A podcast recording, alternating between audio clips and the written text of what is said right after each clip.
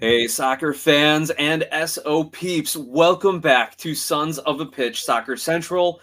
I am Nick here with our founder, our owner, our guy, Mike G, to recap all of the MLS action from the weekend from August 19th to August 21st. Now, Mike, I got to tell you, brother, I'm, I'm dragging a little bit.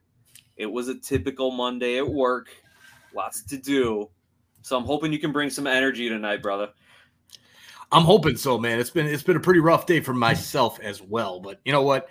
None of that matters right now because I've got about 20, 25 minutes before I got to jet out of here to go pick up another kid. And uh, we're going to make the best of it. Just living that family life on top of that SOP life. I love man. to hear it. Well, for everyone listening and watching on YouTube, in the first half, we're going to recap all the games like we do, try and cover a couple headlines that are out there. In the second half, we continue our – team profiles, and I thought this was uh, as good a week as any to profile playoff hopeful San Jose Earthquakes. Yeah, maybe playoff hopeful is just a, a little too strong. Maybe like respectful hopeful is is really what San Jose is going for. But we're gonna look at them and kind of see their strengths and weaknesses uh, in the second half of the show. And if we got any stoppage time available, we're gonna take some questions from our live viewers. But maybe, Mike, maybe this intro music will get me a little pumped up here. So let's kick it off.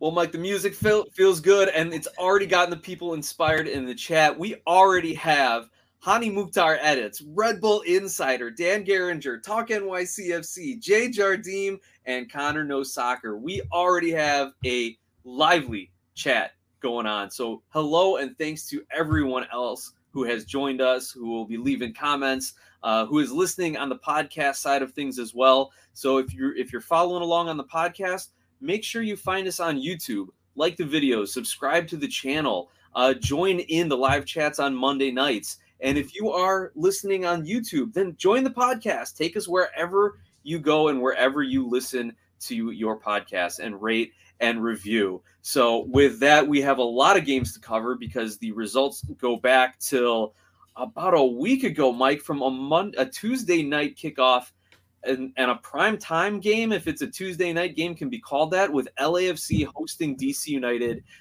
in a one nothing victory. LAFC comes away. Uh, d- did you bet the over on this one, Mike? Did you bet the I high did. goal scoring? I, I not only did I bet the over, but I bet the over four and a half goals, thinking that LAFC was going to lay a touchdown down on a horrible DC United side. But a Tuesday night when we're going to do load management, and uh, apparently they had the attitude of uh, the same attitude I had, figuring they were going to whoop their ass, but they didn't. Yeah, uh, Bale and Chiellini did not play in this game. They were even rotated to a large part in their next game from over the weekend. So, like I say in the betting videos, like you, as much as LAFC is a favorite, got to look at those starting lineups definitely. Um, let's continue running down our schedule with Atlanta defeating the New York, or I'm sorry, Atlanta falling to the New York Red Bulls in some midweek action. Red Bulls get the 2 1 victory uh, on that one. We had New England drawing TFC two to two uh, in Toronto. Uh, also, New York City falls to Charlotte at home three to one. Charlotte trying to keep those playoff hopes alive. Philly goes on the road and loses to Dallas in a cross conference game. I got to imagine Philly had some rotation in that squad as well. And then Vancouver, big home win, two to one over the Colorado Rapids. Those were the Wednesday, August 17th games uh, from about half a week ago. And Mike, I think I know the answer to this question, but but what game out of that group stood out to you, and what would you like to comment on those? well, for one, uh, Charlotte over New York City, three to one, uh, was interesting because Charlotte has been down in the dumps for a while, and uh, to pull out a victory like that uh, is pretty impressive. I didn't see it coming. I don't think many people saw it coming at all. Uh, the only saving grace there was that they did play New York City at Red Bull Arena, and we all know that when New York City plays at Red Bull Arena, it's pretty much like worse than away than an away game. It's not even like a home game. It's not. It's just bad. I mean, and and there you go. It, their results are bad at Red Bull Arena, and they should not be playing there. Yeah, yeah. Talk NYCFC. There you go. We ain't got to talk about that. well, it's either that or it's about the week that saw TFC uh, and there, and I can just go ahead and eat my words. Uh, I will just go and own my mistake of being, uh, you know, of being such a homer that uh, was all over TFC going to make the playoffs and whatnot. Yeah, that that came to an end this week. It's fine. I'll eat it. I'll. I always say I will admit when I'm wrong, and I was wrong. Uh, but overall, with that, uh, th- those are the two that really stand out to me the most. Uh, but also the uh, the fact that the Red Bulls go to Atlanta and win. Atlanta is a mess, and even at the point where they're not winning at the Benz, and you know there's something really wrong with Atlanta when they've got a bad home record. No doubt about it, and I think uh, I said it in the last last week's show that Atlanta is playing like they have a chance to make the playoffs, uh, or at least playing to to earn respect.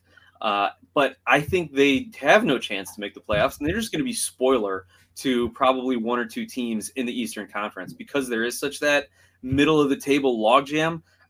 Atlanta isn't going to leap over four or five other teams to make the playoffs, but they're definitely going to drag some teams down. As we see uh, that draw that they get over the weekend is just points missed for their opponents, and yeah, like I as a Chicago fan, like seeing Chicago get drubbed in the Benz and then have to draw them at home in Chicago, like those are lost points for teams that are desperate to to bump up over over that playoff line. So to me, Atlanta is is going to be playing spoiler. I mean, they've been the villain for a handful of teams since they've joined the league, but I think they're going to be the villain for a lot more teams by the end of this season.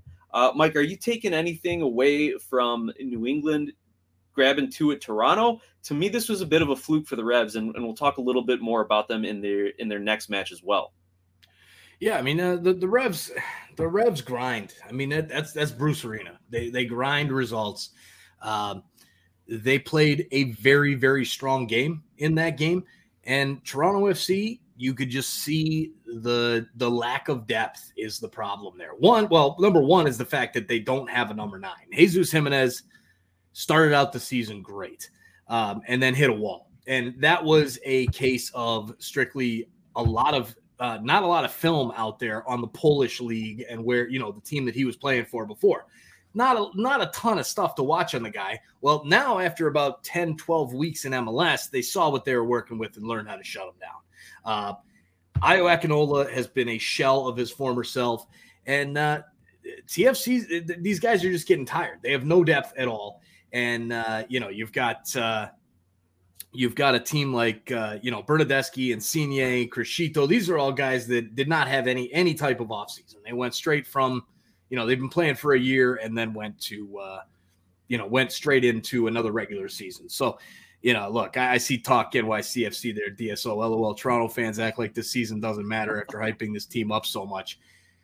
Yes, we are acting that way because we know that we rebuilt our entire team in one season. And not just a regular rebuild. I mean, the entire squad. There's only like five games, uh, you know, that are, uh, there's only five guys that are still on that roster from last season. So look, it, we're, we're going to downplay it as much as possible because that's what we do. You make excuses when you lose. But uh, yeah, you're, you're right, DSO. You're right. Yeah, a couple other quick comments. I love Bernardo Labrada's comment here. He goes, "Is it decision month?" Yeah, it yes. feels like it, right? There's no decision day. Teams are teams need to play well for the next month if they got a shot to make the playoffs. And of course, Jay's comment here, we're going to run out uh, we're going to run our starting 11 into the ground talking about TFC. Absolutely there. The one thing that jumped out to me in this kind of Wednesday midweek, Mike, was Vancouver getting the win against a, a decent Colorado team.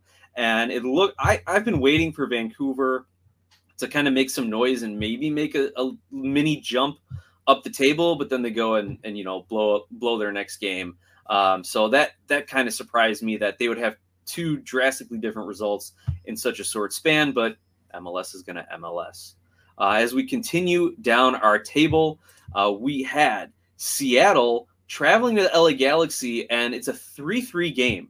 And the the league, this is what they wanted, right? Two marquee teams, a huge Friday night matchup, high scoring, three three draw.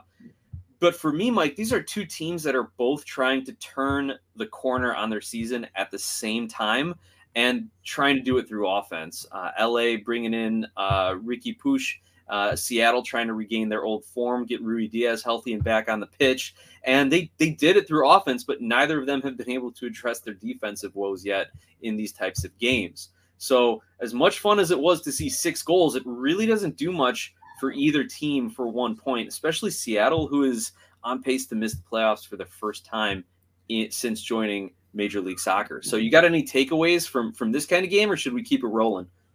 Uh, I got one quick takeaway on this one. Seattle, everybody's it, the only reason why this is it's just a conversation piece. Oh, Seattle might miss the playoffs. Probably not. They're probably still going to make the playoffs. They're one point out. All right, they, they, they, and they've got Vancouver ahead of them by one point. All right, and Vancouver to touch back on that uh, Vancouver and Colorado game. Vancouver's a decent home team, horrid away team. Same thing with Colorado. Colorado has one win on the road all season. So when you go play on the turf against Vancouver as a decent home team, you're not going to do so hot. But uh, you're right. It's uh, overall LA, Seattle. From what I'm seeing out of those two sides, is uh, decent. Decent teams might make the playoffs, might win a game or two in the playoffs, and that's about it. Neither one of them do I say that's an MLS Cup contender if I had to lean one towards the other, I would say Seattle just because of the experience that they have in doing so so many times in the past. But that's it. Yeah. And uh, friend Bernardo Labrada, the our LA Galaxy fan here, wants President Chris Klein out what it would change things, we don't know, but he wants to try something different. So I, am sure that's the same voice that a lot of LA Galaxy fans have. They need some organizational change, not just coaching and player changes at this point. The way I look at it in MLS and, and for most professional sports, if, if you're struggling, you, you change the players. If you keep struggling, you change the coach or some of the staff. And then if you still are doing that, like year three or four, then you got to start really looking at management, ownership, all that sort of thing, player development, academy level type stuff, development, what's going on there. So LA Galaxy might be approaching that point. We'll see how they do when it comes postseason. Uh, but as we move into the weekend games now, we got a lot of crazy results here, Mike. This was, as I dubbed it in the beginning of the video, like, does any team want to make the playoffs? Like, some of these teams had two games. These could have been six point weeks for them. And then if you want to factor in taking away points from conference opponents. This was a huge week for a handful of teams, and nobody decided to take advantage of it. So Red Bulls and Cincinnati draw one to one, which okay, fine. Given both of their places in the Eastern Conference table, maybe it's not the worst result. Uh, so I'll I'll leave this one. This will be my exception to nobody wanting to take over the the table. But there is some news coming out of FC Cincinnati. Uh, first, they signed goalkeeper Evan Louro from the Tampa Bay Rowdies to kind of back up Roman Celentano. By the way, Roman Celentano, Naperville guy, local guy. Happy to see that. Uh, but they signed Brandon Vazquez to a deal through 2025 with a club option for 2026. He's already gotten some interest, rumored, uh, from Chivas and from Leeds. Go figure. Uh, which is a huge gain for a team that only spent 150 in allocation money to get him from Atlanta. So, Mike, what, what's your take on Brandon Vazquez? I know we haven't talked a lot of USMNT uh, players. We haven't talked a lot about FC Cincinnati striker and what he's done for this team this season. What's your take on Vazquez? And do you think that they're going to flip him before that 2025 season? I don't know. Vazquez, I mean, let's let him string it together next year, too. And then we'll talk about 2025. Uh, Brandon Vazquez uh, is he's he obviously has talent. He's been highly touted from his days with Atlanta. Um, never amounted to anything, didn't quite have the playing time because they had guys like Josef Martinez in front of them, Miguel Almiron, or who down the list, right? Um, I'm with Connor here. You know, I think he's he's a bit overhyped. Um, it's been a quick run. I mean, yeah, he's having a good season, but mm, do uh, the, the talk that I'm hearing out of USMNT people are, you know, especially in USMNT Twitter is, oh, he's going to be the answer to our prayers. Like, hey, we need to start him. We need to get him into camp, and he's our starting number nine going to the World Cup. Hell to the no. Now, can he maybe make the roster? Eh, sure, if he's in really good form, since he makes a deep run into the playoffs, and you know he he's lighting it up in the playoffs, yeah, give him a shot. Throw him on the roster. Bring him in in the 60th, 70th minute. Is he at the talent level of a Pefok or a uh, even a Sargent or uh, Ferreira or Ricardo Pepi? Probably not. Uh, better form? Absolutely. So I say give him a shot into camp, see what he can bring, see if maybe he molds into Berhalter's system and just hits it off.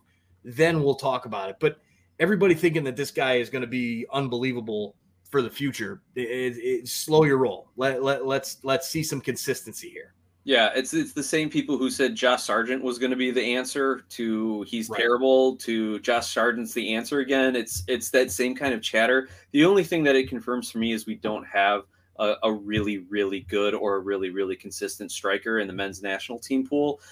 But that but along those lines, why not Brandon Vazquez? So I'm with you. Like bring him to camp. Maybe right. he's not the starting striker for the men's national team, but bring him to camp. He, he could be a game changer off the bench or you know if, if, we're already up to nothing on wales early yeah throw him in save those legs for whoever your starter is for the england game right maybe if it's a throwaway game against iran in the third game start Vazquez, right? Save some legs. But uh, yeah, nobody's really earned that spot, but he's definitely earned a call up. Uh, I want to quickly shout out to brother BKL for jumping in on the chat. Great to have you with us, as well as Mia Mendez. Thank you for, for joining us all the way from Portugal. Great to see you in the chat as always. Um, as we continue to roll down the results, we had Philadelphia traveling to DC, not a far road trip, but technically an away game, and they hang six goals to none on DC United. And I think this pretty much sums up the season for both of these teams. Philly's really good, and they show it. DC is not, and and they show it in these kind of games. Uh, speaking really quickly on DC, I'm a big fan of Taxi Fountas. You guys know my Greek heritage and you know my affinity for mentioning Greek players as much as I can on the USL or uh, in the MLS as well as USL if I know it. Um, I'm wondering if playing him as a winger is a good choice. Uh, the last couple games they've played a 4-3-3. I think he was doing a lot better either as a lone striker or maybe as as a 4-4-2 type of thing that I thought Rooney was going to come in and play.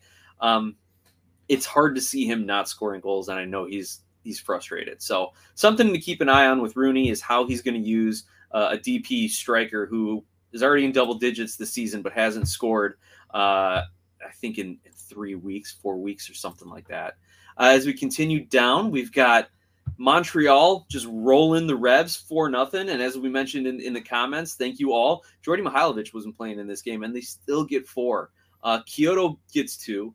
Milje, Miljevic gets the fourth one in stoppage time. But the story out of here is Kei Kamara, with his goal in this game, moves up to third on the MLS all time scoring list behind Landon Donovan in second and Chris Wondolowski in first. Uh, I think he's about 10 off of Donovan, so he could move into that second spot. I doubt he catches Wando. I think he's about 30 behind him. But Mike, You've watched a lot of MLS in your day. You've seen a lot of Kei Kamara all over the place, man. What what is your take on Kei Kamara? Where does he fit in like the pantheon of all-time MLS greats?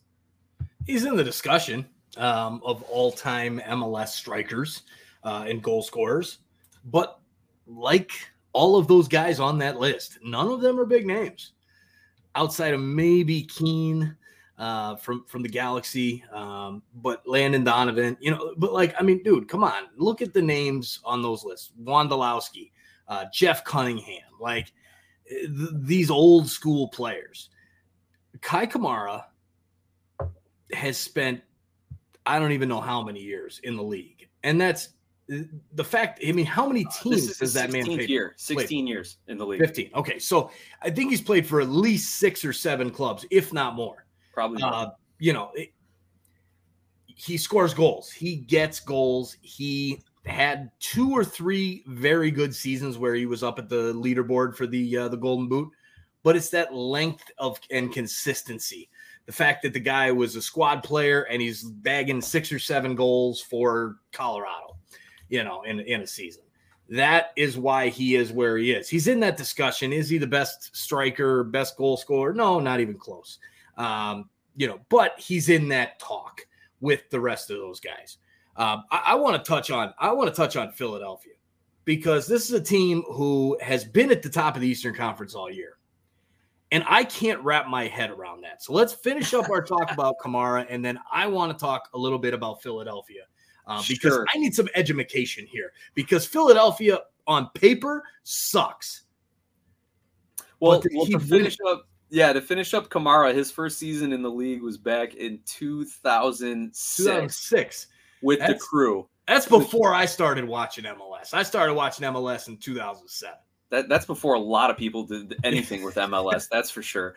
Uh, but he started with the crew in 06, Kansas City and Houston in 08, went back to Kansas City in 09, spent a long part of his career there, went back to the crew in 2014, New England and Columbus in 2016, New England in 2017, Vancouver 2018, Colorado 2019, the Loons of Minnesota and the Colorado Rapids in 2020, and now with Montreal in 2022. So he's been Eastern Conference, Western Conference, like original team expansion club. I mean, there's something to be said from consistency, but if if we sort his stats here uh, by goals, his best goal scoring season was back in 2015, where he had 22 goals and eight assists in the 2015 season for the crew. Didn't even win MVP that year. Uh, he's had one, two, three, four, five, six total double digit goal scoring seasons as well. His worst, you know, couple years were early on and probably some injury seasons uh, as well. So I'm with you. I don't know if I'd put him as one of the all time MLS greats because you look at guys like a Donovan or like a Cunningham or like you said, Keane or some of those early players who just transformed the league. But man, if if you just need to bring a guy in to help, you know, fill out the back end of your roster at this point in time, yeah, go for it. Go for it. So, Mike, you wanted to talk about um, Philly here. Let, let me know what you want to talk about. What do you think? Well, I just I want to talk, I want to look at the roster. I mean, and, and talk about this team as a serious threat to win an MLS Cup because this is, I mean, they've been top of the East all year. They're putting up six spots, seven spots against the shitty teams, which is what you're supposed to do. Um, where I mean, Carranza, Julian Carranza, and and Uhre up top, those are not big time players. All right, Uhre, I don't know what his career was like in uh, in Europe, wherever he was at. But he came from the Carranza couldn't do a damn thing for Miami. But he's got talent. Gazdag, okay, decent talent from Europe. Bedoya, trash. Mm-hmm. He's old. He's done. He's way past his prime. McGlynn, Okay. youngster, but a homegrown kid. Nothing, you know, I'm not like thinking this kid's going to be, you know, the next superstar here. Jose Martinez, good CDM, very good CDM. Kai Yeah, Wagner, definitely. one of the best, you know, one of the best wingbacks in the league. Um, and how long he'll be here, we don't know. He may Elliott, go this. Mbaizo, Andre Blake. The only thing I can see here is consistency in the fact that they've been together for a long time. The core of this squad has been together for a, you know, probably five years or so. Um, which and under the same coach, you know, that kind of makes sense. I just can't take Philadelphia seriously. If you put Philadelphia up against a team like, I don't know, LAFC, are they going to win? No. If you put a team like that, you know, put them up against a team like Seattle, Portland, I'm not going. That's a guarantee. That's a win. No way. That's a guarantee. You know, I, I just any game when I'm betting, when I'm looking at my betting picks, even though I did pick them to beat DC, very rarely does it happen that I'm like, yes, Philadelphia's got the win. I'm like, oh, maybe a draw.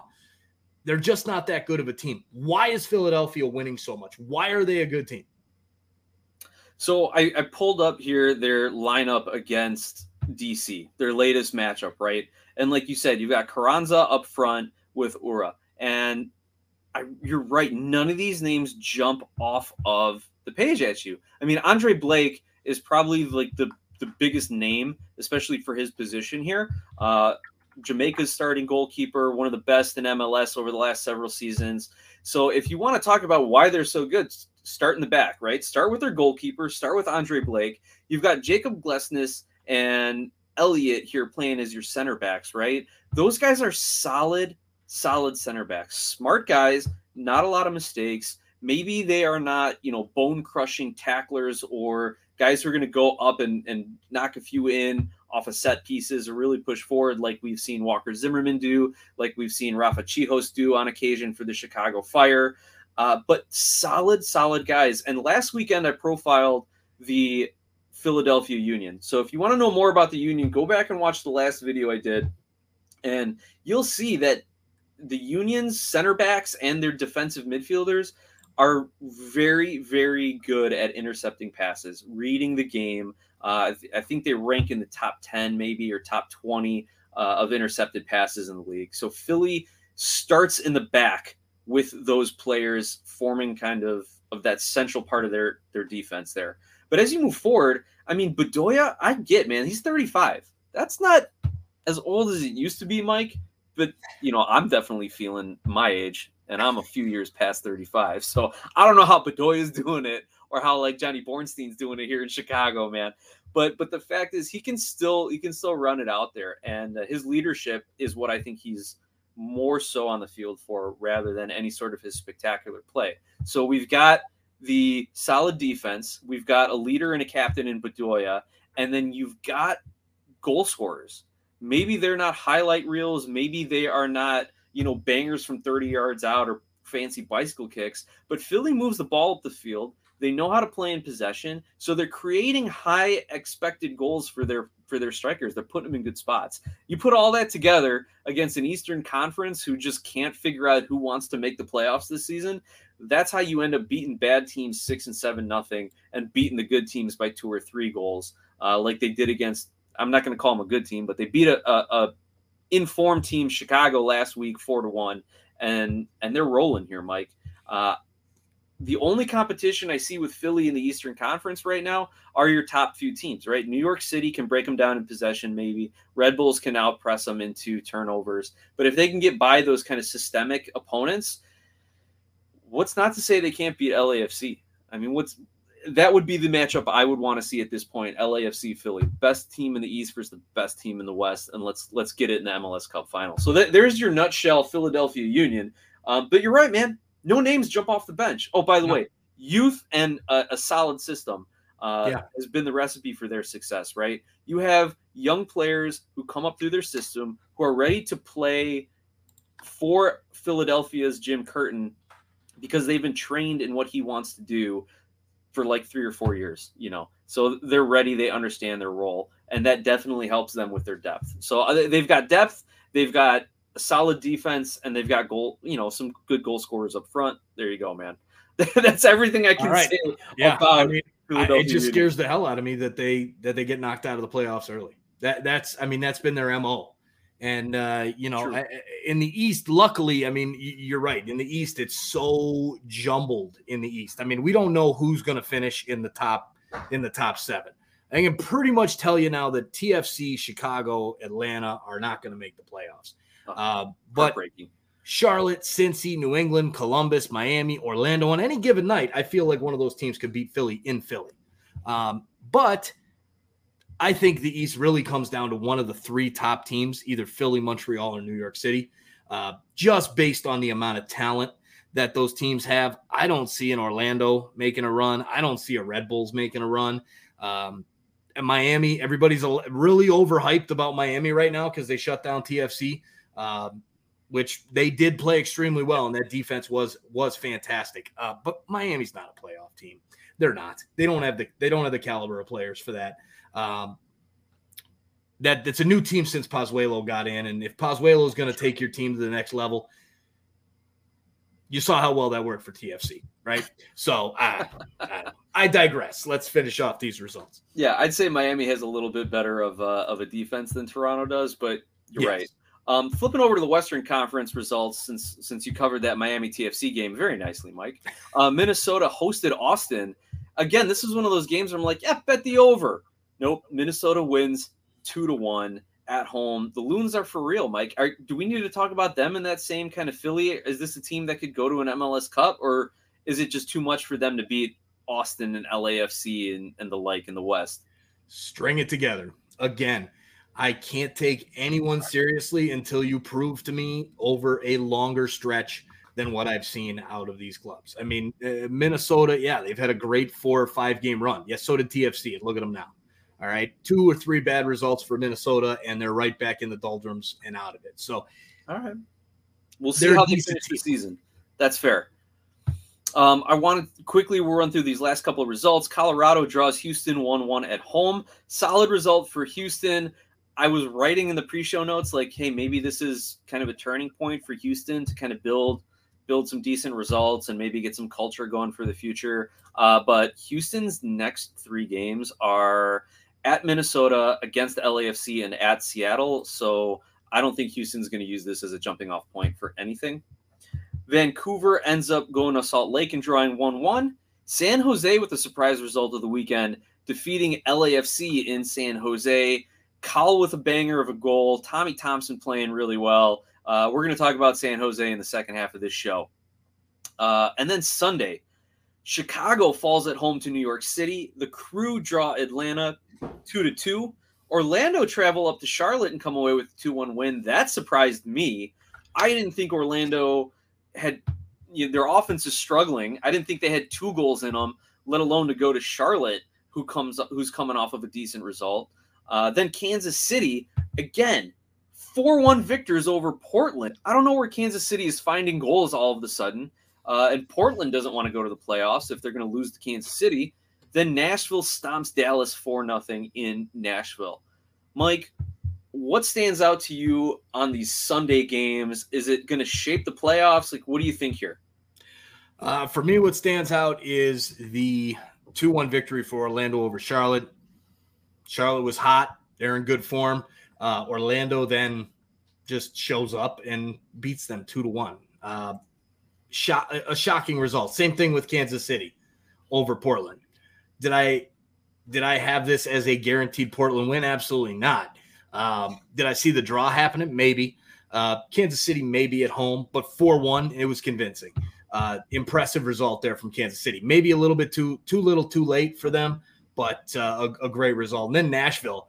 Uh, this is Nashville is a very good team that went through a rough stretch. I mean, everybody is so and, and Hany Mukhtar edits, you know, and some other Tennessee, you know, natives and fans there. Like, uh, I got to get a big shout out here to uh, to Ghetto Crypto, their first time catching a live from Tennessee. Welcome, Ghetto Crypto. Smash that like button, smash that subscribe button. You're gonna love the content here on Sons of the Pitch Soccer Central.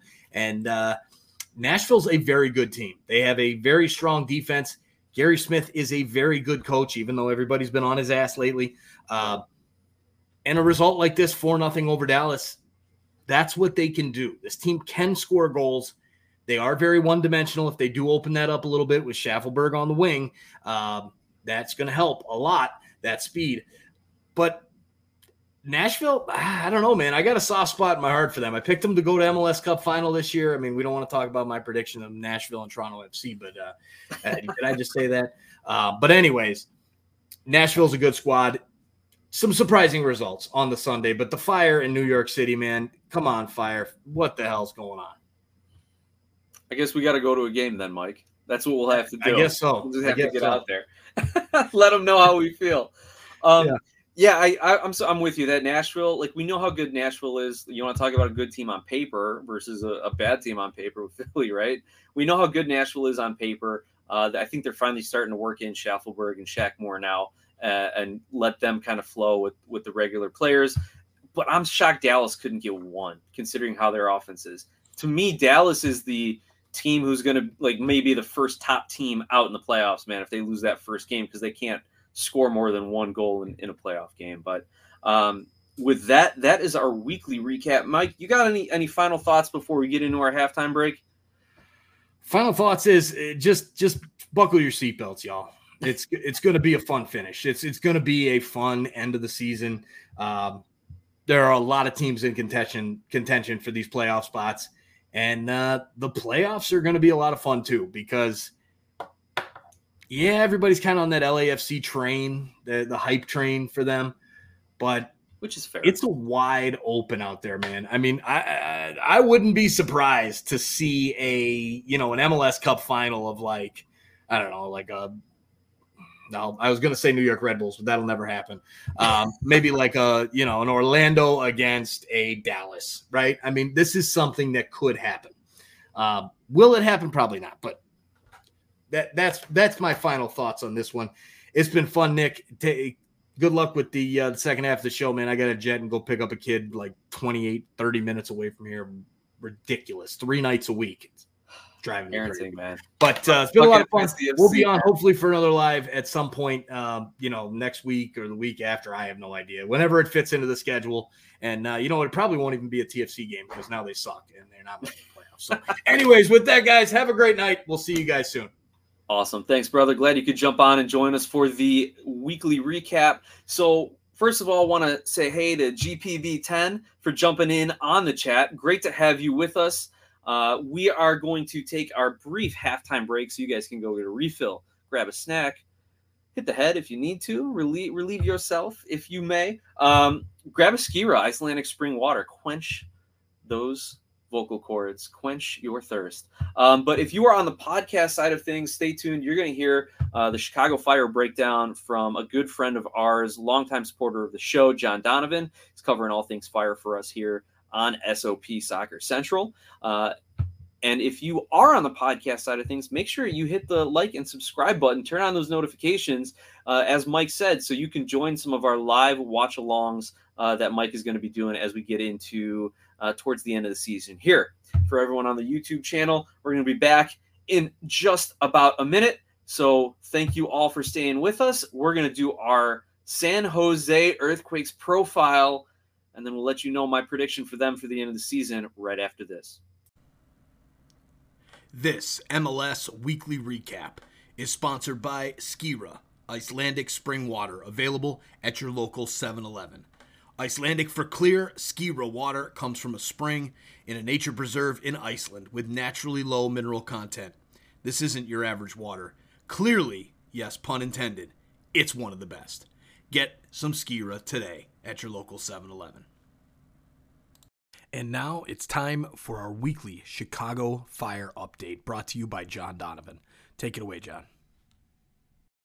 Nick, John Donovan here covering the Chicago Fire in the MLS. Nick, I wish I had good news. After that Philly game, I was looking for anything good. I read about the game this morning. The uh, New York City Football Club was only starting three guys that played for them in that playoff last year in Portland. So a lot of guys hurt. Um, Taty's over over in Spain playing for a uh, one of their sister clubs. I thought this might be a chance for the Fire, but it just was not in the cards. Um, the only change in the starting lineup was they moved Pineda up to midfield uh, because of Jimenez being hurt with that torn uh, hamstring.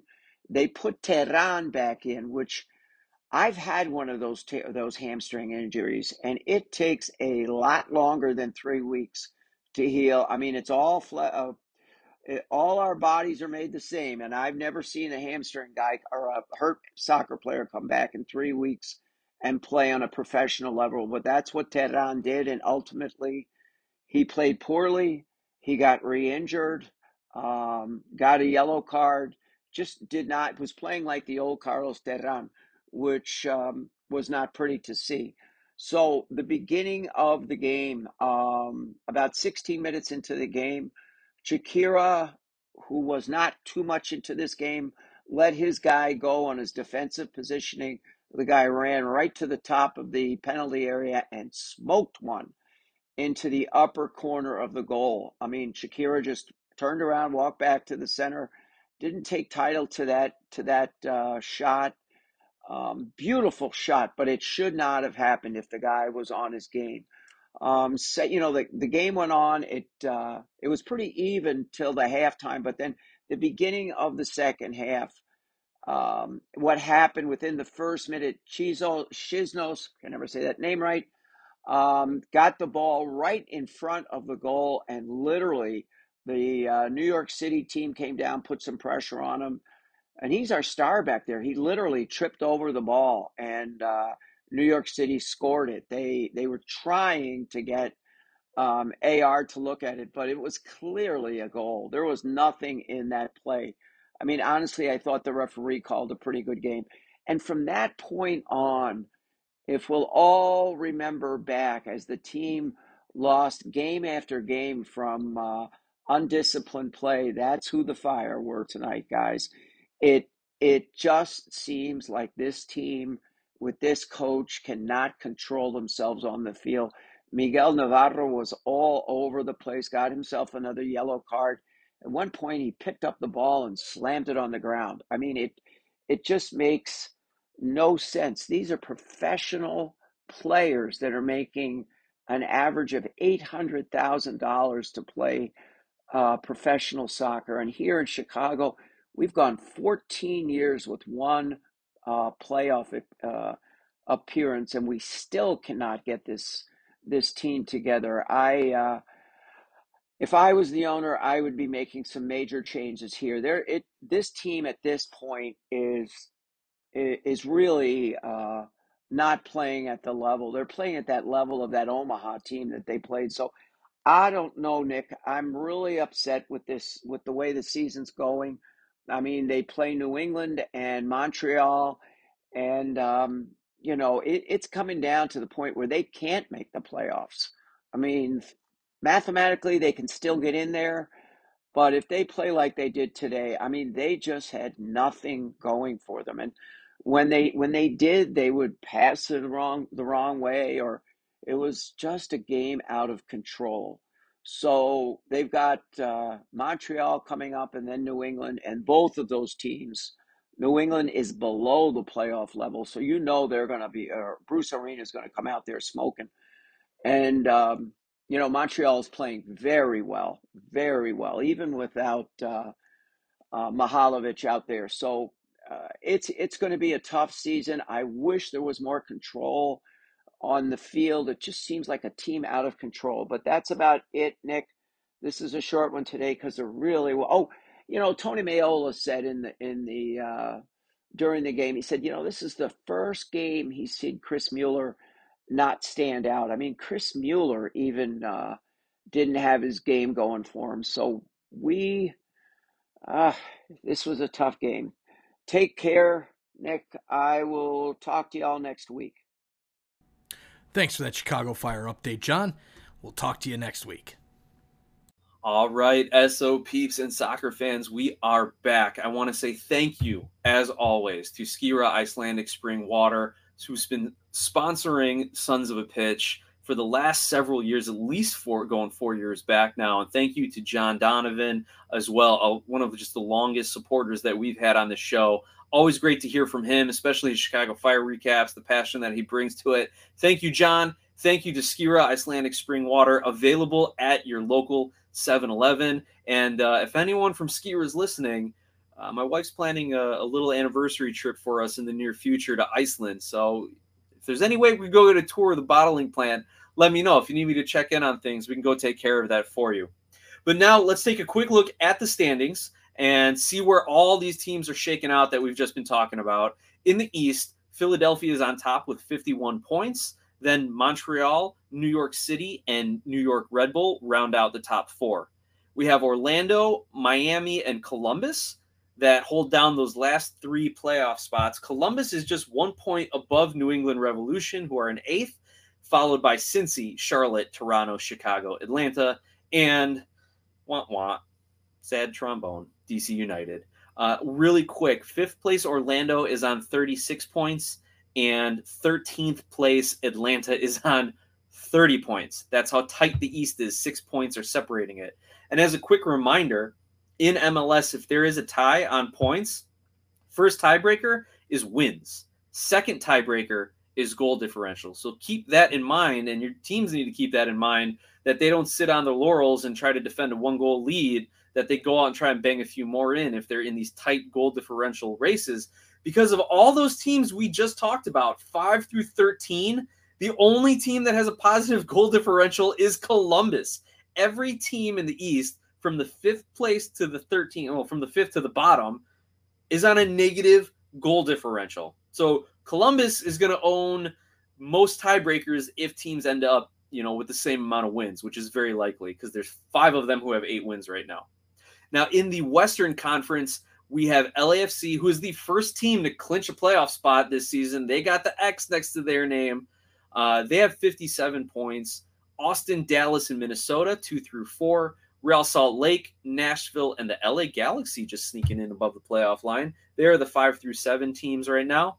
And on the outside looking in, Vancouver, Seattle, Portland, and Colorado are all on 34, 33, 33, and 32 points. But similar to the Eastern Conference, fifth place is 38 points, 11th place is 32 points. So you have seven teams vying for three spots in the West. Meanwhile, in the East, you have five, six, seven, eight, nine, 10, 11 teams vying for three spots over there. So, with that, now that you know where everything stands, we're going to take a look at a team who may not affect that playoff race individually, but maybe steal a few points from some of those other teams. The San Jose Quakes. San Jose has been such an enigma all season to me. I always say on the betting videos, I have no confidence in my picks with the San Jose team because one day they'll go out and they'll lose two to one, then they'll win five to four, then they'll draw three to three, then they'll lose one nothing. Like they are so inconsistent. And as a result of that, and hopefully as a result of the organization aspiring more than just being exciting to watch and, and maybe getting into the playoff conversation, they actually want to change the culture and start building towards winning teams and winning trophies, or at least developing solid players and developing great MLS teams. So, with that, let's take a look at the Quakes profile. They're coming off a 2 1 victory over LAFC, which is probably the marquee win for them this season. They're currently at six wins, 11 losses, and nine draws on 27 points. So, barely over one point per game, 1.04 points per game. And if you typically want to make the playoffs, you got to be up around, you know, point and a half or so. Let's go back and, and take a look at these standings here. Right now, the playoff line is between 1.3 and 1.4 points in the East, and between one and a quarter and 1.36 uh, in the Western Conference. So you want to be at least around that 1.3, 1.4 points per game when you're getting into the playoffs. San Jose also is is ex- you know they're ahead of their expected goals, which is surprising, right? Considering they, they've had such inconsistent play. They've scored 42, they've allowed 54, but they've only been expected, if you follow the models, to score 35 goals and give up 48. So not only are they exceeding their goals scored, they're exceeding their expected goals allowed. So that's that's not exactly the recipe for winning soccer. But despite all that, uh, they, they have some pieces that they can build around. And the first piece we have to talk about is Jeremy Ebobisse, their striker, who is currently fifth in the Golden Boot race with 14 goals scored and one assist. And I will point out, I know people like like to point out PKs shouldn't count.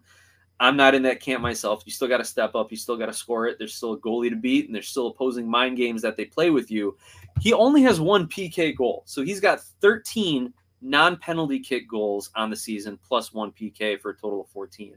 This is a great pickup when they got him from Portland a couple seasons ago. And in an interview with MLS Extra Time this season, Ebobisse even said that getting back to his natural striker position has really helped his game. Uh, that he had to have that adjustment last season with the Quakes, learning how players on the wing are going to send him the ball, and they got to learn how he likes to receive it. Uh, but now that he's playing not on the wing, and he's actually getting into some dangerous spaces and using some of his strength and his off the ball movement, uh, he can find the back of the net more consistently. So that's been really good for Ebobisse. He's also got two goals off of headers this season, so he's a little bit better than most people think in the air. Now, what's interesting is looking at the website FBref, uh, FBREF.com. Uh, they do player comparisons. They're still tweaking it. It's not perfect, but they do player comparisons based on your league and based on your position over the last year 365 days. Not last season not current season but the last 365 days. And the players that he is most comparable to from a statistical standpoint and it's not just goals assists expected goals you know key passes like they get into touches passing percentage like a lot of advanced statistics. There's probably like 15 or 20 metrics they look at in these comparisons Jeremy Ebobisse actually is most compared to Raul Ruidiaz, Brenner, Josef Martinez, Ronaldo Cisneros, and Javier Chicharito Hernandez. Not terrible. not terrible. Those are the five players that compare with him the most. But the next five players, Adrien Hunou, who's not in the league anymore, Rubio Rubin, Salt Lake, Bobby Woods, Salt Lake, R- Robert Beric, not in the league anymore, and Carl Swiderski, maybe a few of those names you don't want to be associated with. So Jeremy's Ebobisse has got a lot more to, uh, to prove and a lot more to do uh, with that. So let's take a couple comments here because we got some great comments coming in uh, on the chat about San Jose here. GBP10 says, It's a roller coaster. Talk NYCFC says, What the hell? 42 goals scored? Yeah, they believe it or not, they, they bagged 42. Um, and he also says, Thank you for this. Penalty kicks in the modern game are so underrated. And, and you're right. Uh, just because you have a shot from 12 yards out doesn't mean it's automatic. Well put, Talk NYCFC. Uh, and like we said, there's so much that goes into it now. You have designated penalty takers. You have goalies that are researching it. You even got goalies who are writing like tendencies of the of the shooters on their water bottles so they have it. Some some teams are even bringing in goalies for as penalty kick specialists because we've seen how that can affect playoff games, right? So there's a lot more that goes into PKs than than people think. Uh, so I like that. Real quick, wanted to say Zara Ashkanani, thank you for joining us again. Uh, our Bayern Munich fan who's just learning more and more about the league. So I'm really glad you're jumping in when we do these team profiles. Definitely go back and uh, check out some profiles of teams in the past. And uh, thank you. We're almost at 15 likes on the video. So let's everyone hit that like button and send the link out to your friends and family as well. Let's get a little advertising going on here. So thank you, Zara, for that as well.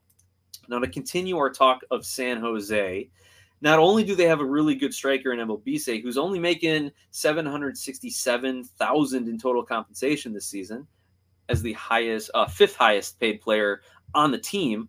Um, I also noticed his pressing numbers are a lot, so they're definitely using him as kind of that first defender as well. So having a good season, having a breakout season, he's got himself back into that USMNT conversation as well.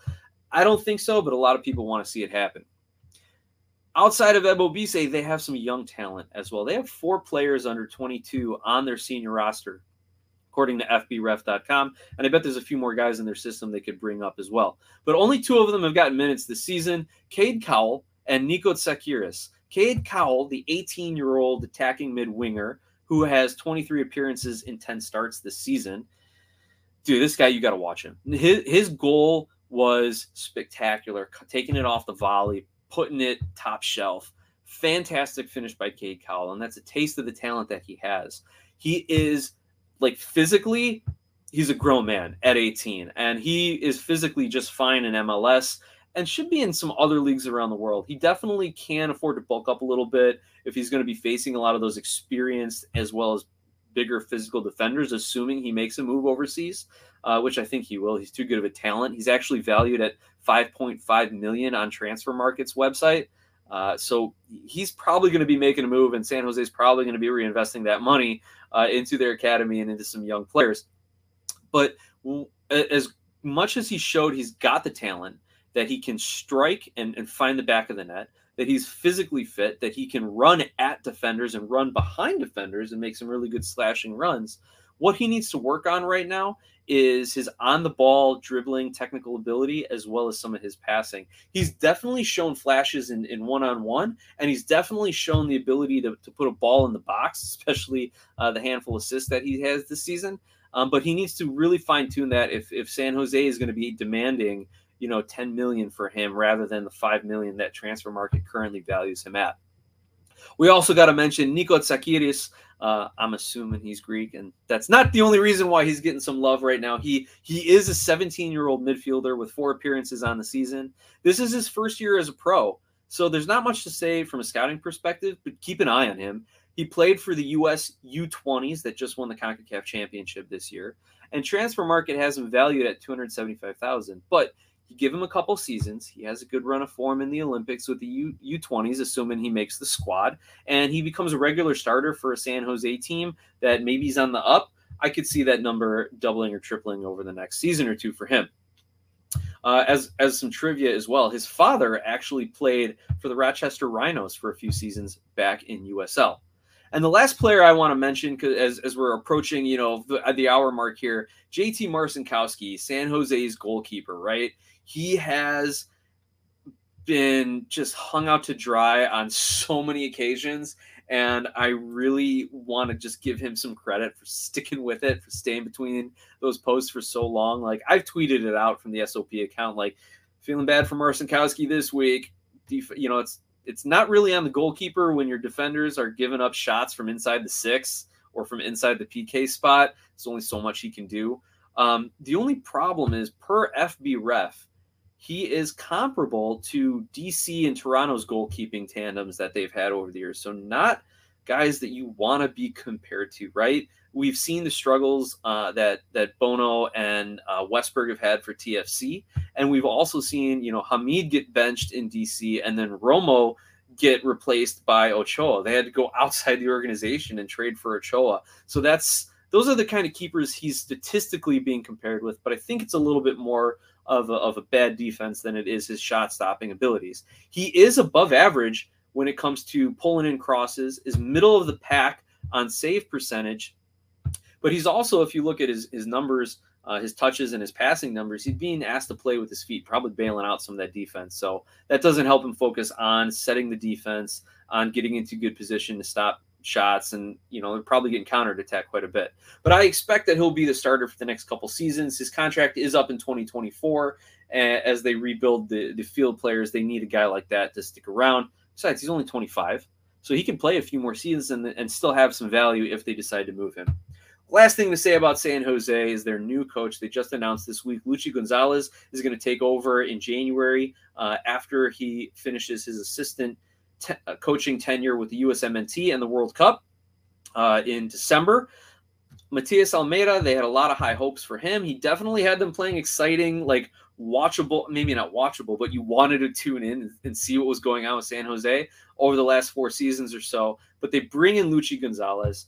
If you don't know MLS, get to know Luchi Gonzalez because you're going to hear his name a lot in the future. He was Dallas's academy director from 2012 to 2018. So a lot of those young players who got sold to Europe, he helped recruit and develop. He was the manager for Dallas, the head coach from 2018 to 2021, but wasn't getting the results that ownership wanted. So they said, thank you, no, thank you. Uh, and then he got picked up by Berhalter and has been an assistant since 2021. Like I said, when the World Cup's over, he'll take over starting in January. So you're going to see a huge difference in style. Almeyda's man marking defense is out. And from what the guys in, the MLS have been saying, is that they're already trying to implement some of Luchi's style with uh, a lot of that possession and, and stringing together passes in the final third in the dangerous areas. As we saw these goals, that Cade Cowell goal in this last goal is the specific example of it, right? Get into an area around kind of the outskirts of the box and then play cut back balls or little chips over uh, some of the near post defenders and let your strikers run onto it. Let those second runners coming in late from the midfield run onto it.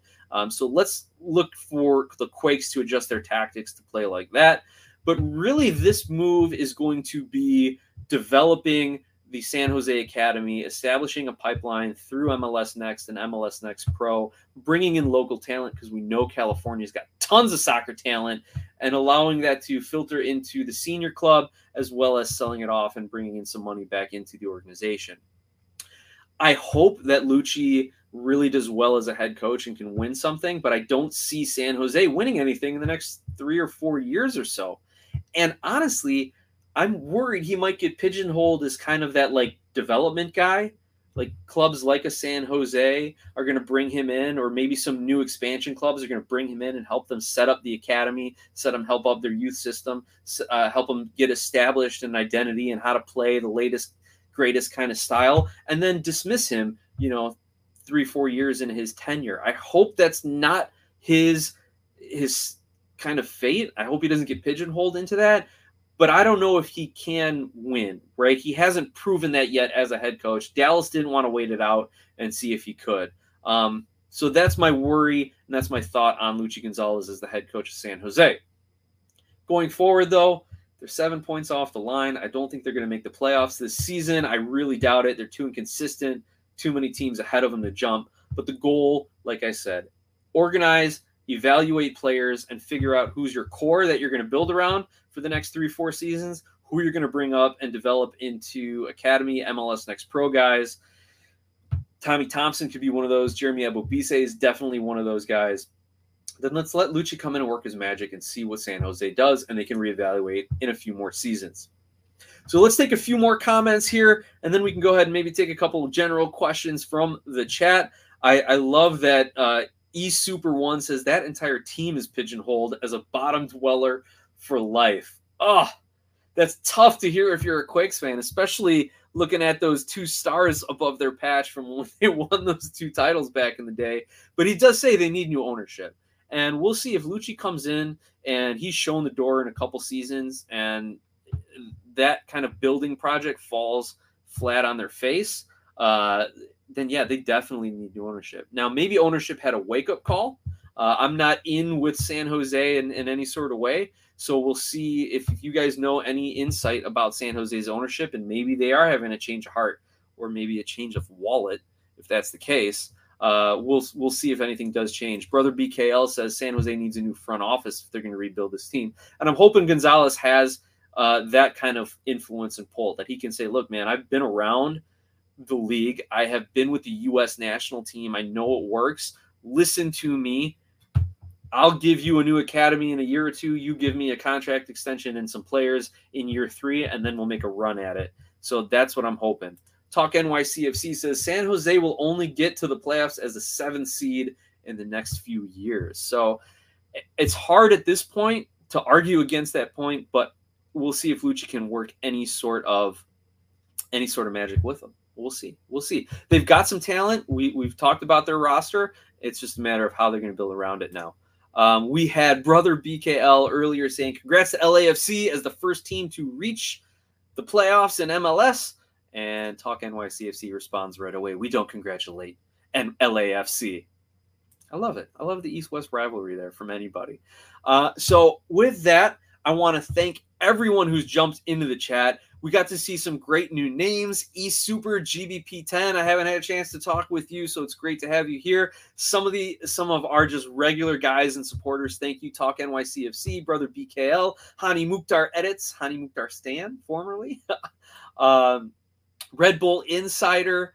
Uh, great to have Ghetto Crypto jump on. Jay Jardim, thanks for being with us earlier. Mia Mendes, Connor No Soccer, everyone else, Dan Geringer, uh, Bernardo Labrada, thank you all for joining us tonight live with your comments, with your questions, for a lively, lively chat. And you know what? If you guys think of anything later, come on back after the video has been uh, archived here as, as an actual video. Leave some leave some actual comments in the comment section, and we'll, and we'll continue the conversation about San Jose, about the weekly results, about LAFC as a team we don't want to congratulate, but is on pace to be the best team in regular season history.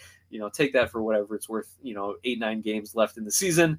Um, but thank you to everyone. If you want to continue to support the show and not just you know enjoy the conversation with everyone, leave a super chat during these live visits. Uh, you can also leave a super thanks once the video uh, has been recorded and posted.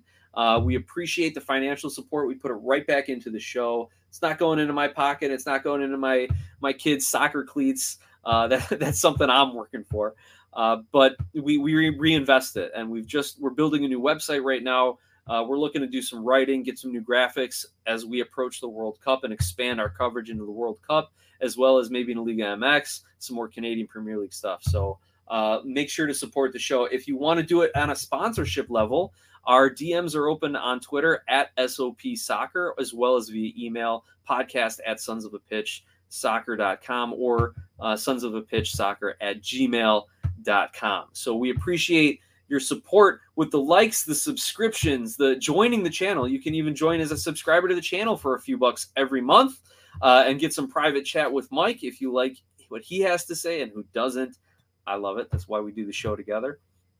Or uh, again, the chat, the liking, the subscribing, the following on the Twitter, the sharing the links, the drive driving the algorithms to get us more attention here. Like since I've been back running running the weekly recaps over the last three months or so, we've picked up another you know 100 150 subscribers. So you guys are doing it. You guys are driving the growth of soccer here through conversation. We love to see it. We even got mounty jumping on cf montreal on top. Ale ale ale. Yes Love the energy. You know what? I was dragging before, but because of you guys, I'm just feeling the energy. I'm feeling rejuvenated. I'm probably going to go log in and get like another hour of work done. Maybe I'll clean the house. Who knows? Uh, but I, I thank you all from the bottom of my little soccer heart here. You guys have been great. We'll be back on Wednesday with our picks and predictions video, and then another live chat next Monday, recapping all things this upcoming weekend. So thank you. Thank you all for watching. Thank you to Skira Icelandic Spring Water and John Donovan, our biggest supporters and sponsors of the show. We appreciate all you do for us. Everyone, enjoy the week.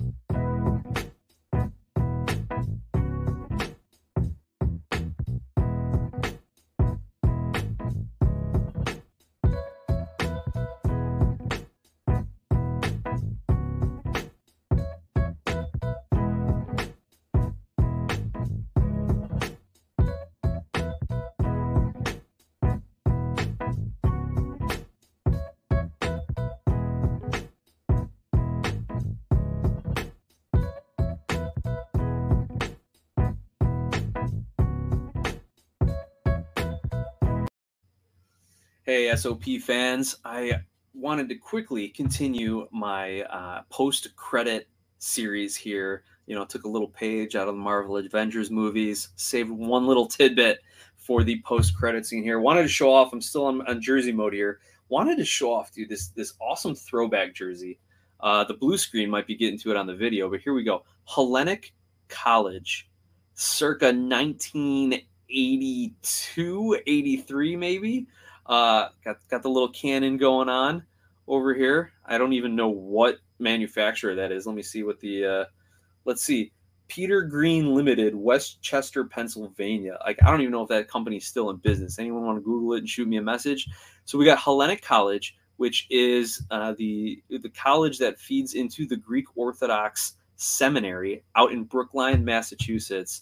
Uh, and check this collar out on these things, man. Like wide V-neck, crazy collar Love it. Got the number six, the long sleeve jersey. Um, this is not only is this just an incredible throwback jersey from some lower division college team, uh, it's very important. It's my dad's jersey. Uh, it's something that he handed down to me a long time ago when I was really getting into the sport and into the game. And so, shout out to my dad, uh, Ted Pateris, playing soccer, representing uh, Proviso High School here in uh, in the Chicago suburbs. Then went on to play for Triton College and then Hellenic College, where he finished up his degree. So shout out to my dad and a little bit of American soccer history. As we know, soccer was really started in this country by the immigrants, and uh, the Greeks were definitely among them. So he kept that going, uh, and I'm trying to do my part here. So everyone, thanks again. Happy to share that with you all, and enjoy the rest of your week.